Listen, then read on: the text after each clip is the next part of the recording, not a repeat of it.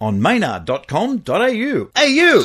This next song depicts a group of people leaving a venue and being beaten to a pulp. It was only a rumor. I called your girlfriend name. When the lights went out, it could have been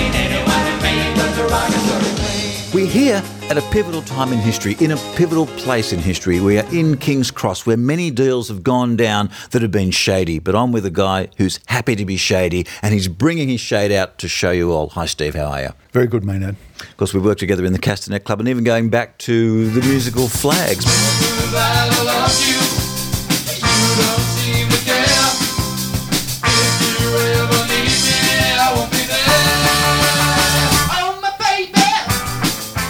Very excited by the fact that you're bringing a show out called What happened to Sandman, or how I became a bird watcher. And it's not a question what happened to Sandman, it's a statement. What happened to Sandman? We're going to tell you. How Are You Doing That Without Spoiling It? Pretty much it's a work in progress show. So we went to Newcastle for the Fringe Festival. We pretty much rehearsed in front of the audience and we learned a few things in, in very uh, tough conditions. Uh, Yes, how forgiving is the Newcastle audience for you rehearsing a show in front of these days? They were very forgiving and very loyal, the handful that came, because we didn't really publicise the show at all. I love not publicising. You've always been quite big on that. It's like people just turn up and they go, What is this? That's exactly right. Well, you know, it's hard to surprise people in entertainment anymore, and that's why I like to start the show 15 minutes early as well.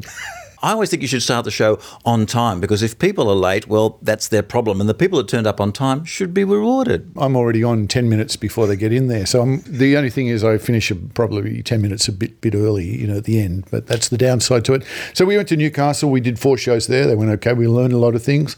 And in no way am I using the Newcastle people because, you know, I've given a lot to that community.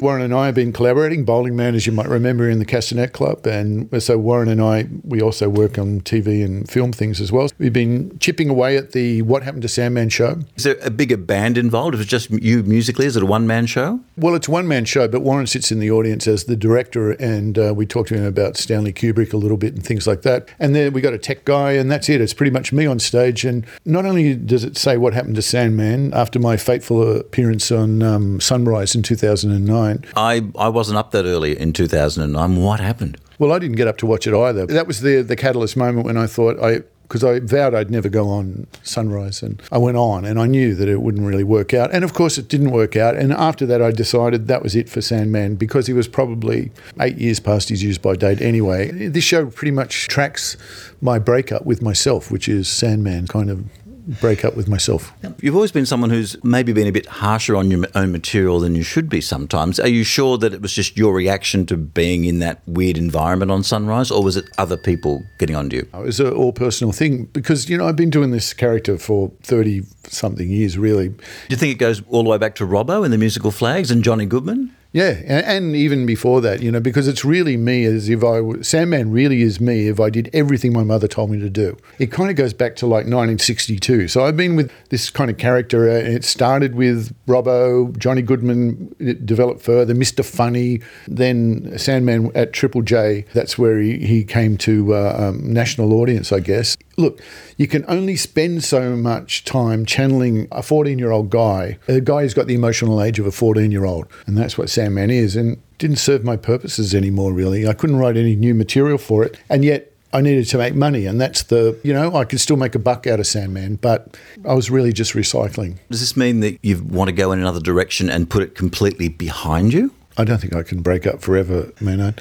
You know, like I don't I hardly ever perform really. I mean, I got inspired by the fact that the Dougs were going on the road again with hmm. Flacco, and I thought, well, you know, I probably should try and get something together. And you know, I'm never going to get the crowds that the Dougs can get. There's also Tripod, they're back as well. Yeah, and I thought, well, why do I just have to not perform because, you know, I'm 60 years old? It's not going to be my life's work, but I really enjoyed three or four nights somewhere going on. And it's a pretty rustic show, as that's my aesthetic, as you know, is like starting early, always being on when the audience get in there. Being humble, pretty humble. Self deprecation as a theatrical ploy has been mm. one of my sort of go tos for a long time.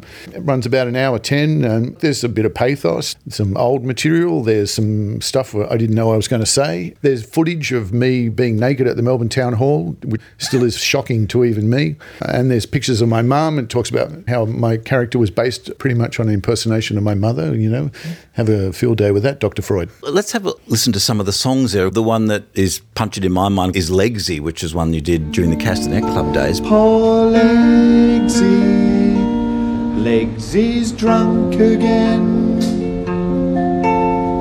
Then he ate the cake that Linda just bought. He gulped it down in handfuls, then he streaked, he thought he ought.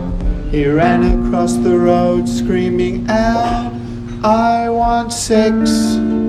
Legsy was the very first song that I ever wrote.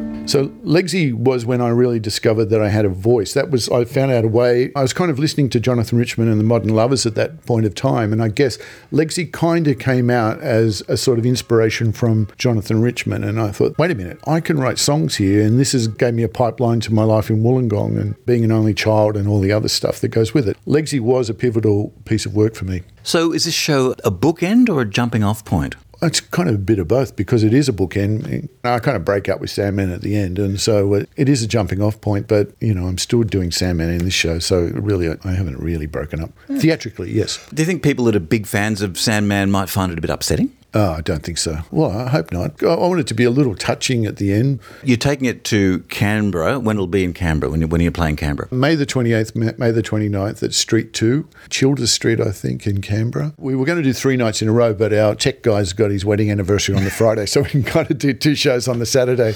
So it's 7 o'clock, 9 o'clock, and a 6 o'clock Sunday, and I haven't been to Canberra for a long time. And will Warren be in the audience there doing notes for you? See, well, he's my director, and so he sits there with the script because uh, you know I don't always remember what I got to say, and that brings me. I ask him what's going on now, and he tells me, and then I might ask him what would Stanley Kubrick do, and how would he make this scene better, and Normally, judging from Eyes Wide Shut, he'd make it longer with very few piano notes. That's right. We're referencing more 2001 here because we've got a monolith on the. Uh, our only piece of set is a standard lamp with an exposed light bulb, and that's our epiphany light.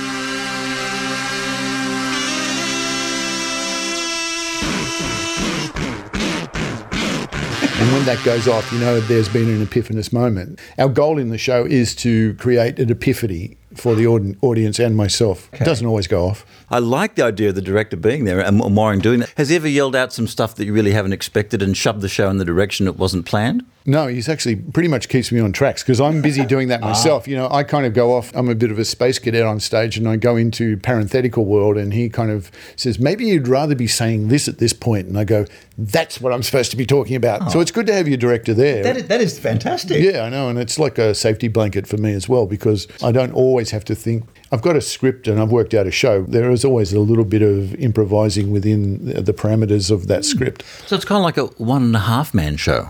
Yeah, it is a one and a half man show. Yeah, that's we should call it should call it a one and a half man show. I hate lights in theatre. To me, it's always I don't care if they're fluoros or whatever. I just like the lights to go on, and then I like like the lights to go off. But because we're showing footages, ah, it's probably my pizza. You're not a guy to have any certain moods and staging in your lighting. But there are in the show because other people are making me have lighting states and mood stuff. But we, we're showing footage on a screen, so you've got to take the lights down. And to finish off, what do you reckon would be a song we should play to finish off with, Steve? I mean, who can not play the ballad of Victor's Menswear? I have been listening to the Castanet Club album because we had a bit of a screening of the movie for some people in Newcastle, and the movie holds up. If you can find a copy of the Castanet Club somewhere, have a look at it. The girl beside me was tall, dark, and sultry. Her teeth held a rose. Anything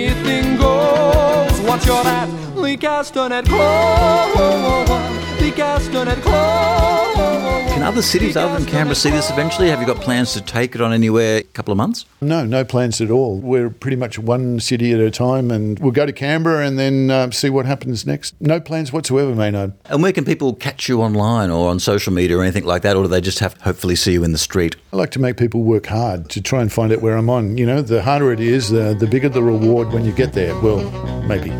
Sitting in a car, in the dark in a lane, waiting for the torch, waiting for the torchlight signal. To start up the car, move it up a bit, inch it up, inch it up, inch it up, little by little. I'll flash my light, flash my light. If things get hot, things get hot, I'll honk my horn. honk my horn. That means cops. Gotta help the others inside the shop. That's my job.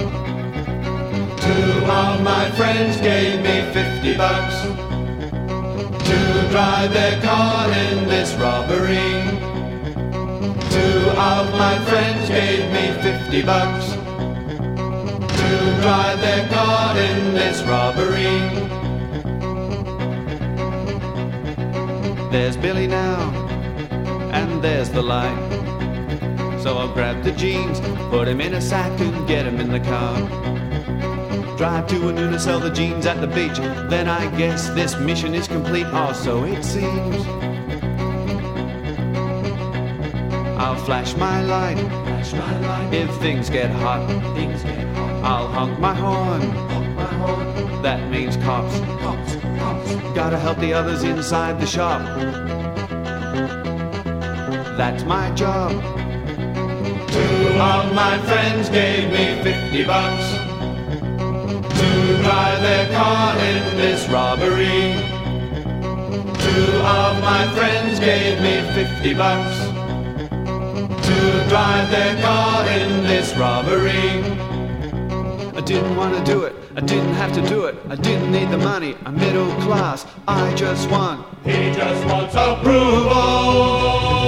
I didn't want to do it. I didn't have to do it. I didn't need the money. I'm middle class. I just want. He just wants approval, approval, approval, approval. Approval! on maynard.com.au. Hey, you!